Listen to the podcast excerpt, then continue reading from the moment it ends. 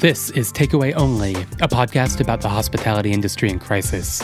I'm Howie Khan, and these are the stories of the people who take care of you. Today's guest is Illyanna Maisonet. She is a chef, a food writer, and the best source I know for reporting on Puerto Rican cuisine.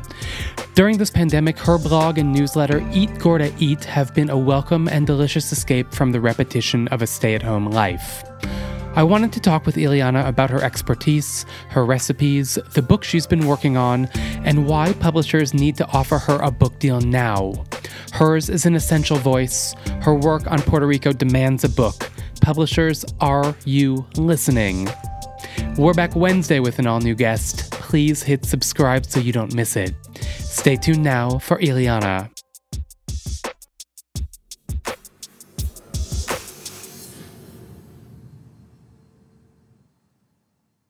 You just got home. You were telling me uh, the ground conditions in the Bay Area. You phrased it really beautifully. Could, do you remember what you said? Uh, on one side of the bridge in San Francisco is is very calm and dead and empty in the streets. And on the other side in the East Bay, people are burning shit up for human rights. So, what were you doing out of the house? What was your, your errand? Uh, my mom and I, uh, we go swimming. We just started going swimming. They opened up um, like a pool, but it's like very kind of exclusive. You know, you have to pay like a certain amount. They're only letting a, a certain number of people in. You have to make reservations, yada, yada, yada. But, you know, I got to get my mom out of the house as much as I can, because if I don't, she'll get to a dark place pretty fast because she lives by herself. So. There's a lot I like about your your writing and your reporting. One of the things I like that you share is how well you take care of your mother. I try. It's mostly residual Catholic guilt, for sure. But, you know, I, I, I'm trying. I'm trying. Whatever it is, it's working. I love that piece you, you wrote uh, where you took her to fly first class. I don't even, I don't know what's a piece and what's an Instagram post anymore. All your writing's so good. Thanks. Yeah. There's Instagram posts, for sure. uh, and you've been on a quest with her to find the best burgers in, in the Bay Area as well. She is. I will normally get something else, you know, like I usually get something that's chicken related. She has uh, self-proclaimed herself to be the best bacon cheeseburger hunter. What's your mo- what's, what's what's your mother's name? Carmen. Carmen. Carmen. All right. So Carmen Carmen Maisonet needs uh, a show called Carmen Maisonet's Cheeseburger Hunter. No, bacon cheeseburger. Let's be specific. Bacon cheeseburger hunter. Yeah. Absolutely. How old is your mom? She's sixty-seven. She absolutely needs a show. I think that yeah. the, it's the show America needs now. What have you guys been finding? What What's open during the pandemic where you can get a good bacon cheeseburger? Lots of things are open, you know, like, um, I mean, we are pretty much sticking to the places that we would normally stick to anyway. A lot of mom and pop places that really can't afford to close anyhow. Uh, you know, they kind of thrive in sort of a takeout experience, so their stuff kind of translates really well. They don't do a whole lot of they don't bank on like dine-in services, so I haven't really found I haven't found too many places to be closed, honestly. Once we get on the road and we kind of go out into wherever direction we go to, I haven't found a place that's been closed. Did today's private swimming pool also have bacon cheeseburger service? Hell no, they have no food there. No food, no food. I would think for the cost of admission, there, there'd at least be a grill. Yeah, no no cocktails by the poolside, none of that, yeah. So you're a food writer, you're a chef, you went to culinary school, you've done pop-up dinners, you've done dinners for, you know, wrap parties of West Side Story. What's what's the cooking been like during the pandemic? Have you done Zoom dinners? Have you done Follow the Recipe? Um, the only thing that I did... I was doing um, Instagram Live cooking demos on Saturday afternoons. So I did it for about ten consecutive Saturdays.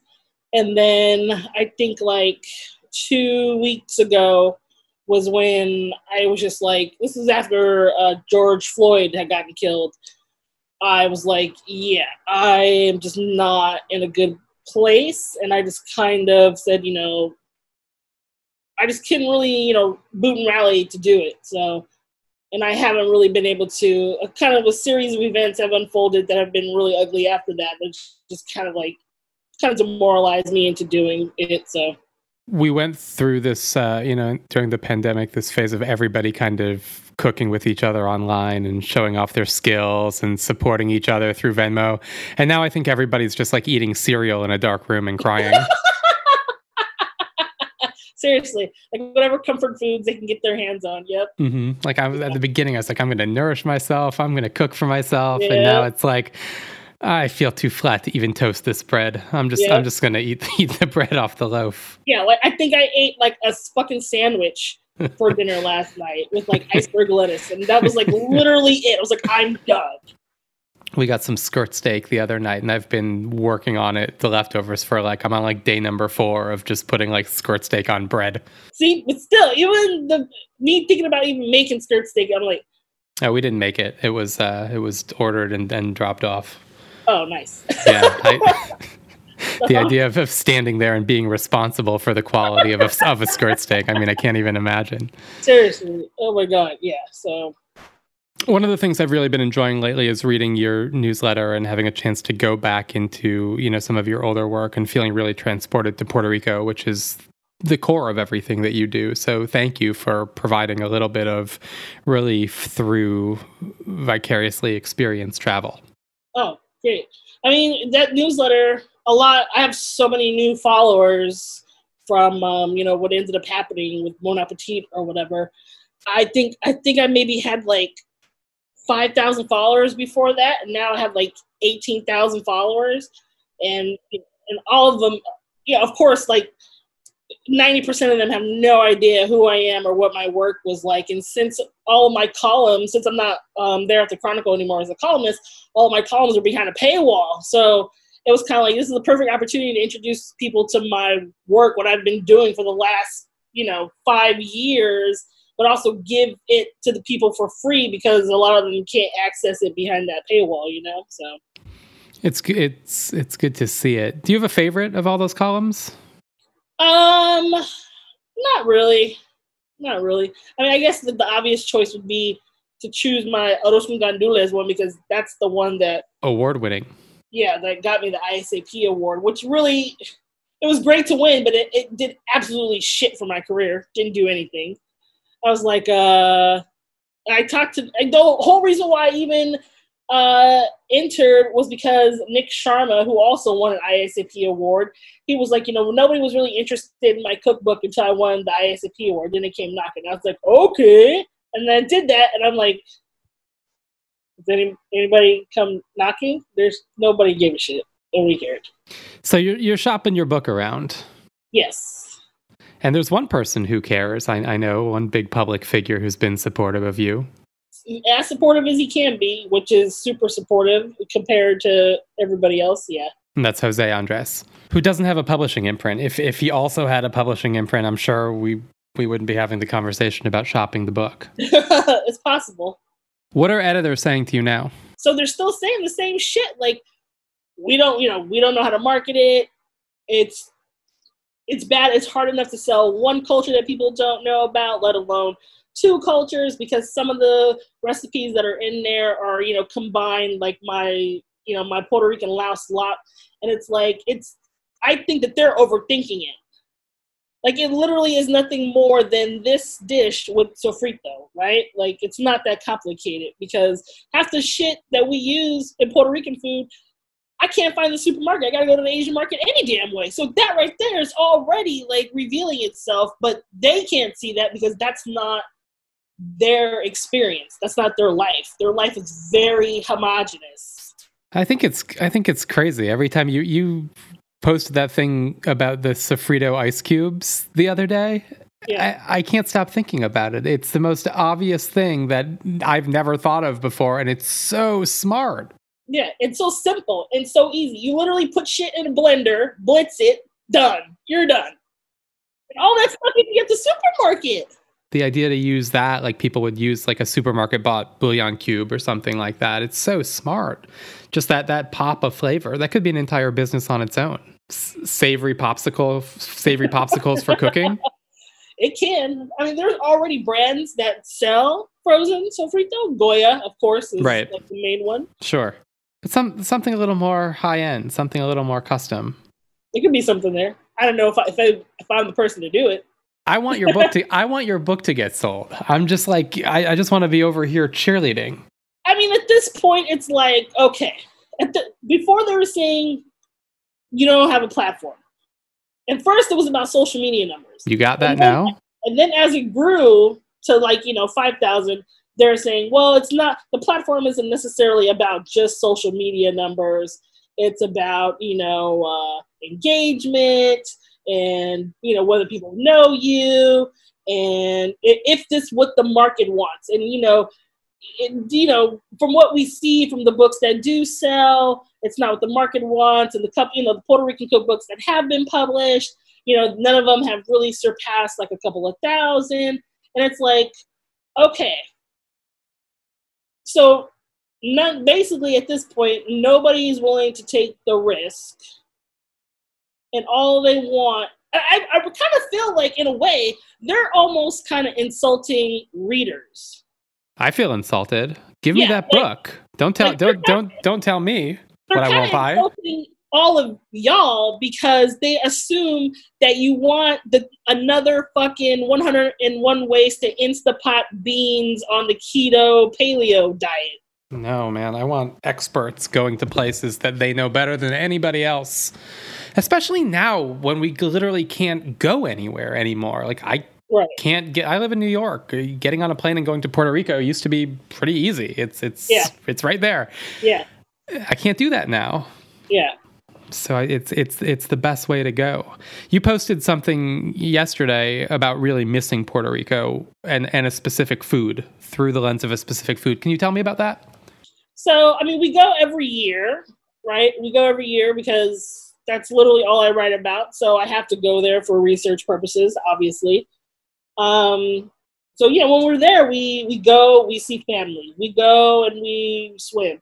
We go and we eat all the foods, you know, but that's like, you know, also my job is to keep my ear to the ground and go to, I mean, a lot of people don't think that Puerto Rican food is regional, and that's because they don't really leave the kind of metropolitan area, but there are hyper regional, um, you know, foods throughout Puerto Rico. So the, the one place that everybody will go to, that everybody will mention is Piñones. Piñones is right next to Luisa. Luisa is like the cradle of African civilization in Puerto Rico. It's also where like all the best foods come from, right? So all the foods that people kind of know kind of were born in Puerto in Luisa because that's where all the slaves went after they were free. So Luisa is like all, primarily all black. So people are like, I don't see any black Puerto Ricans. If you go to Luisa, it's all black, right? So mofongo in Uh, frituras and empanadillas or pastelillos, depending who you're talking to, and then of course the acapuria. The acapuria is just, it's people want to say it's like a um, like a like a tamale, but it's, to me it's more similar in texture to like a corn dog. So the outside is like, you know, really crispy because it's made from mashed tubers. Sometimes it's um green bananas. Sometimes it's green plantains, because green bananas and green plantains are not the same thing, right? And sometimes there's taro mixed in, which is what we call yautía. And then you grate it, you mash it, you turn it into a masa, and then you stuff it with things like ground beef or picadillo, or which is common over there, stewed crab. So it's like the land crab that, you know, kind of hides in the mangroves. It's not like the kind of crab that we have here on the West Coast, like Dungeness. It's not like that. And they catch it in the night, they put it in a cage, they feed it corn and coconut to like get the meat sweet. You're kind of like purging all the stuff that it's been eating, you know, and then they stew it with like tomato sauce and sofrito, and then they put it inside of the masa, and then they fry it. That's amazing. Yeah, it's so good. Why were you thinking about that specifically? I mean, I think about that because that shot was from the last time we were there in December of twenty nineteen.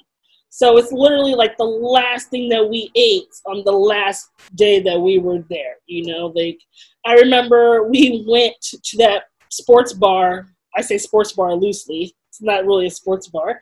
I went, we went to that sports bar and we ate like, like five of those acapurias that while we were there.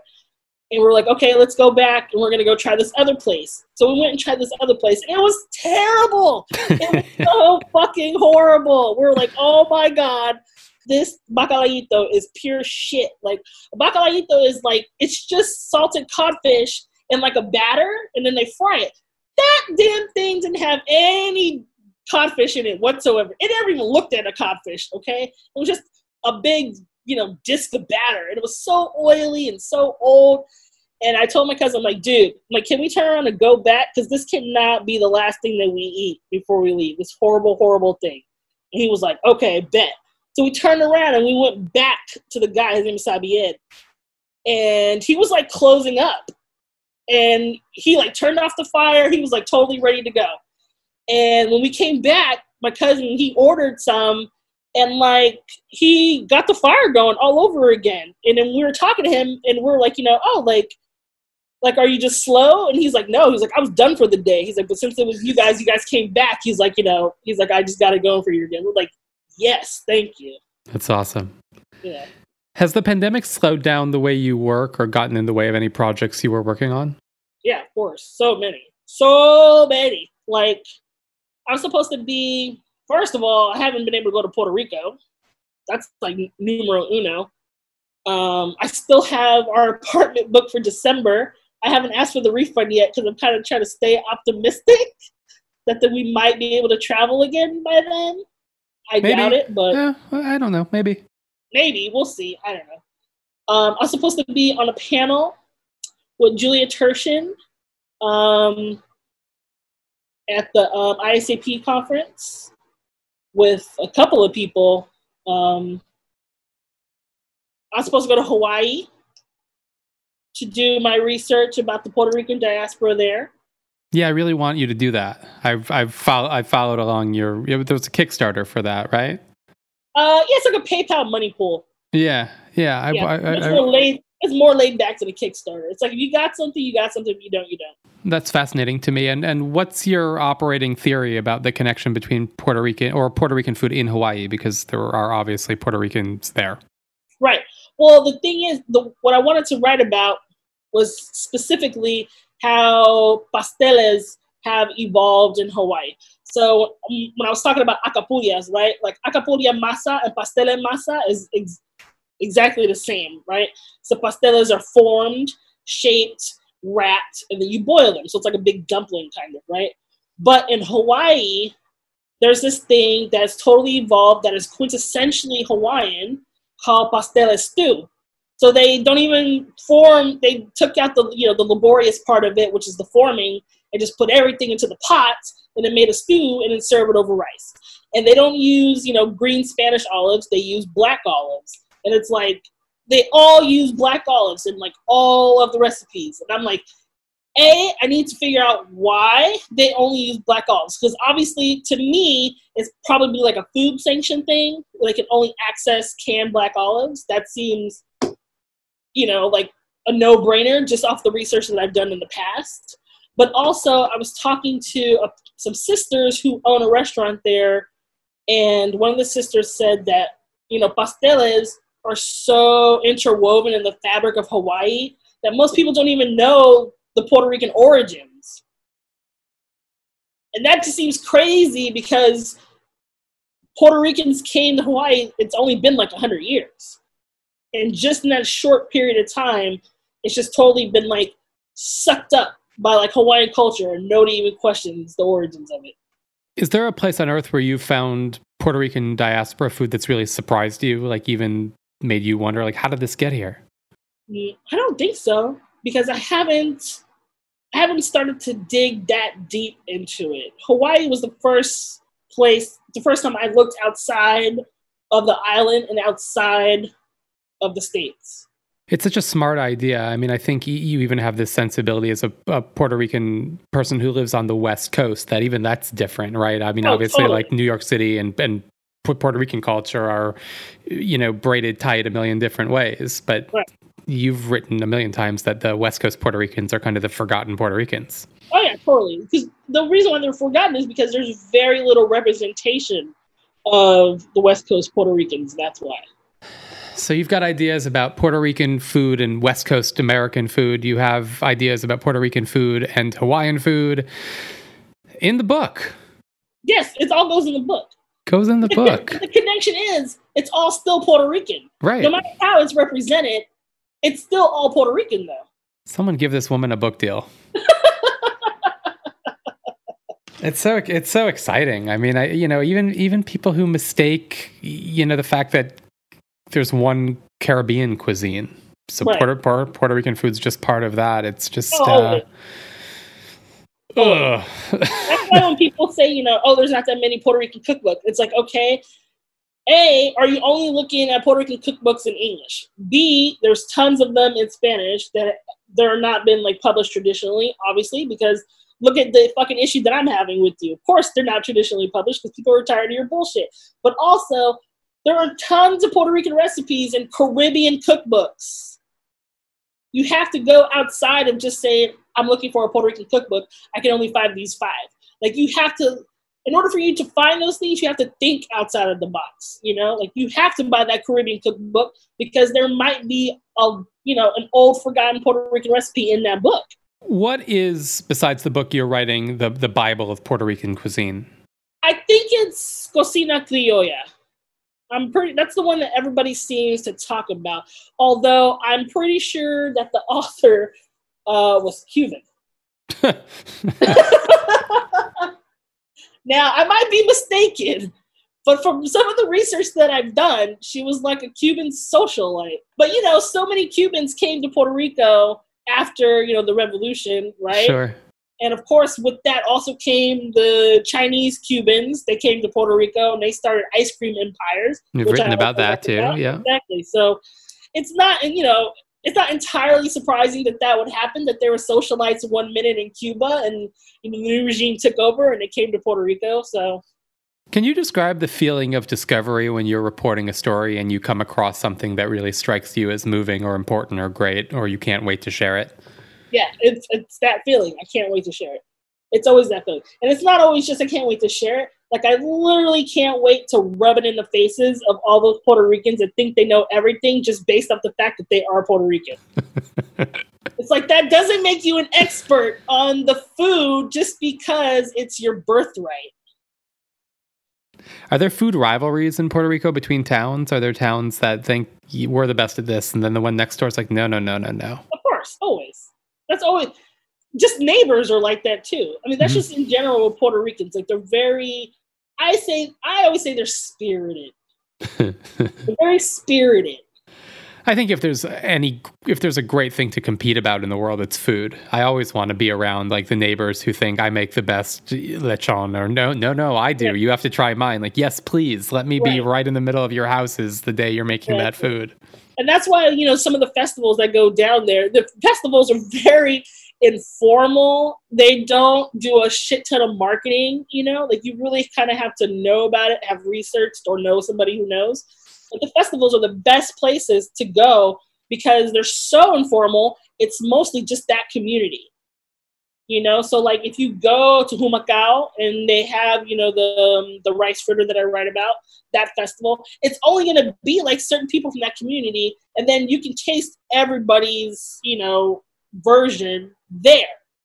And everybody lives in that town, in, in that pueblo, in that campo, in that little tiny fucking village, basically.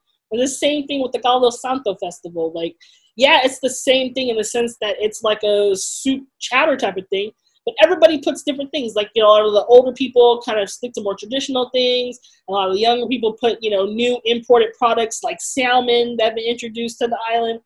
It's like, I don't even know why. It's like terrible farmed salmon on top of that. It's like, show me where the hell the salmon swims on the fucking island. Nowhere. That's where. But, you know, they a lot of the new, the younger kids use that in their recipes now, so. You wrote about Spam Guisado recently, which is obviously another thing that doesn't grow on the island, but something that's used to great effect. And it's been, but that's been on the island for such a long time that it's to the point in history where people kind of, it's either blurred or they've forgotten how it was introduced. Now they only seem to think about it in the sense of, This is what my mom cooked. This is what my grandma cooked. So therefore, it must be traditional. So we've got like fifty to seventy years before people are thinking like salmon is the today's For sure. Spam of Puerto Rico. For sure. Maybe yeah. you should mash it up and do like a Spammon dish. No. Lay it down. When when you do, you know, muster up the, the happiness or energy or whatever it takes to start cooking again, what do you think you're going to make? I don't know. I don't know. I mean, a lot. I think a lot of people are already have been asking me to make pasteles. Pasteles are really hard. Work. I, I try to keep the videos to about twenty, thirty minutes, because that twenty minutes is about the time people start to, like, you know, I kind of lose them after that. Like, nobody wants to sit and watch this kind of horrible video for thirty minutes. So I just don't know if people have the attention span that it's going to take to do everything from start to finish. I feel like now's the time to test it while everybody's still captured at home. But even then, even when I first started, though, it was at the beginning of shelter in place, where most people were at home. And about twenty minutes in, you can start to see the numbers. You can see drop, the, you, you know? can see the drop oh, off. They dropped off. Yeah. You can see. You can. There they go. Exactly. I yep. just turned the turned the thirty minute corner, and I'm down exactly, to three people. Yep. yep exactly. Uh, what are you working on now? What's exciting for you? I'm pushing this book. Push the I have, book. I have not really been writing anything. Um, a couple of people have showed interest, so it's in the hands of two publishers, and I'm really trying to manifest a little bit of positive energy that I have in my body towards one of them being interested in buying it. I'm going to manifest energy that way too. What are typically the foods of the summer for you as a Puerto Rican chef, Puerto Rican um, West Coast chef, Puerto Rican Sacramento chef? You know, Sacramento is, it's in the middle of, like, you know, some of Northern California's richest farmland, you know, so I happen to be extremely lucky in that capacity. Um, so there's, like, you know, it's just like when you see on my Instagram, you know, we were in ch- strawberry season, and it was cherry season, and then now we're in, uh, you know, peaches, nectarines, and plums, and corn is right around the corner. You're starting to see a little bit of that. So I just really try to do, I really try to keep it light in that sense. A lot of the things that I make are like the Puerto Rican lab thing, because it's really quick and it's mostly vegetables, so it's just kind of prep work, you know. But that's really how I eat in the summertime. I love that idea. I also love with the Spam dish that you were incorporating the, you know, the the fresh corn instead of the canned corn, the fresh green beans. The and idea all of, of, of in season right now too. Yeah, so. Spam and fresh corn is just kind of genius. Yep. Salty, so, creamy, fatty, smooth, and yep, that kind exactly. of sun sunburst crispness of the corn. Exactly. And you totally need all of that to kind of cut through the Spam. It's so fatty, you know. So green green beans and corn are in season right now, and I'm definitely using a lot of those. Is there a Puerto Rican equivalent of fish sauce? That's a good question. There must be somewhere in the history. Well, you'll be the person to find it. I don't think so. No? Other than bacalao? Yeah. Which is really the only kind of salted, dried fish product. I wonder I if the, anyone ever used, like, the runoff, you know, the sort of juice that the salt pushed out. I wonder if there was any use for that ever. I don't want to say I don't think so. I'm going to say not that I know about. Because there's still a lot of things about Puerto Rican food that people cook in the mountains and stuff that I don't know about. Right. And nobody knows about, really. Yeah, it's it, there's it's it's insular. Unless you get to it, you don't know it. Right. Which is great. I mean, it's an island you could... How many times have you been to Puerto Rico? Countless times, and there's still things that are unknowable. Dozens, dozens. Oh, yeah. And I mean, even my friend um, Rafi, he is the one that um, created the Eat, Drink, Share docuseries that was nominated for a Beard Award.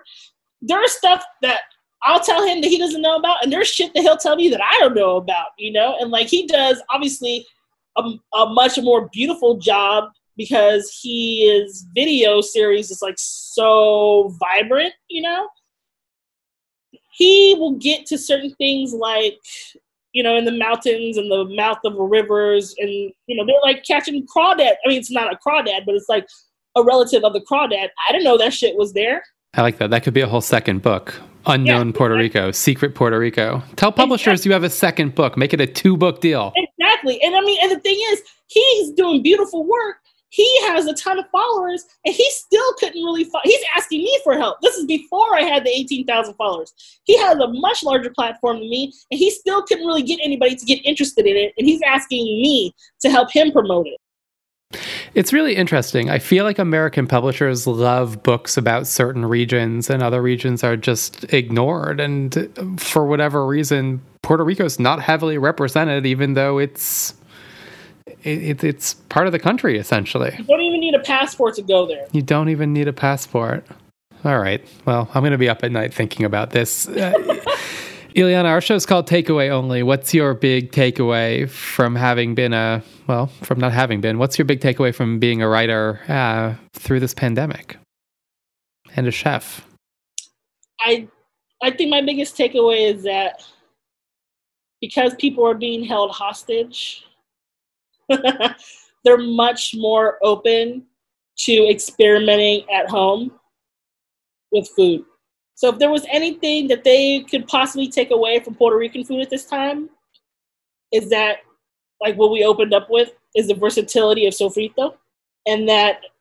That's a huge takeaway. That's a, that, that's a gift to give somebody for their whole life. It's a one-trick pony. They don't have to use it in just Puerto Rican food. They can use, literally use it in any fucking thing that they're cooking during that week. Guaranteed. I actually will challenge that. I will pay somebody to prove me wrong that they couldn't use sofrito in everything that they made during that week. I'll try to do it. I'll take the sofrito challenge. You don't have to pay me, but I'll do it later this summer. I like it. Where do we find your blog? Uh, it is eat gorda eat dot blogspot dot com. Listeners, go there. Illyanna, thank you for being here. I appreciate you. Thanks, Howie.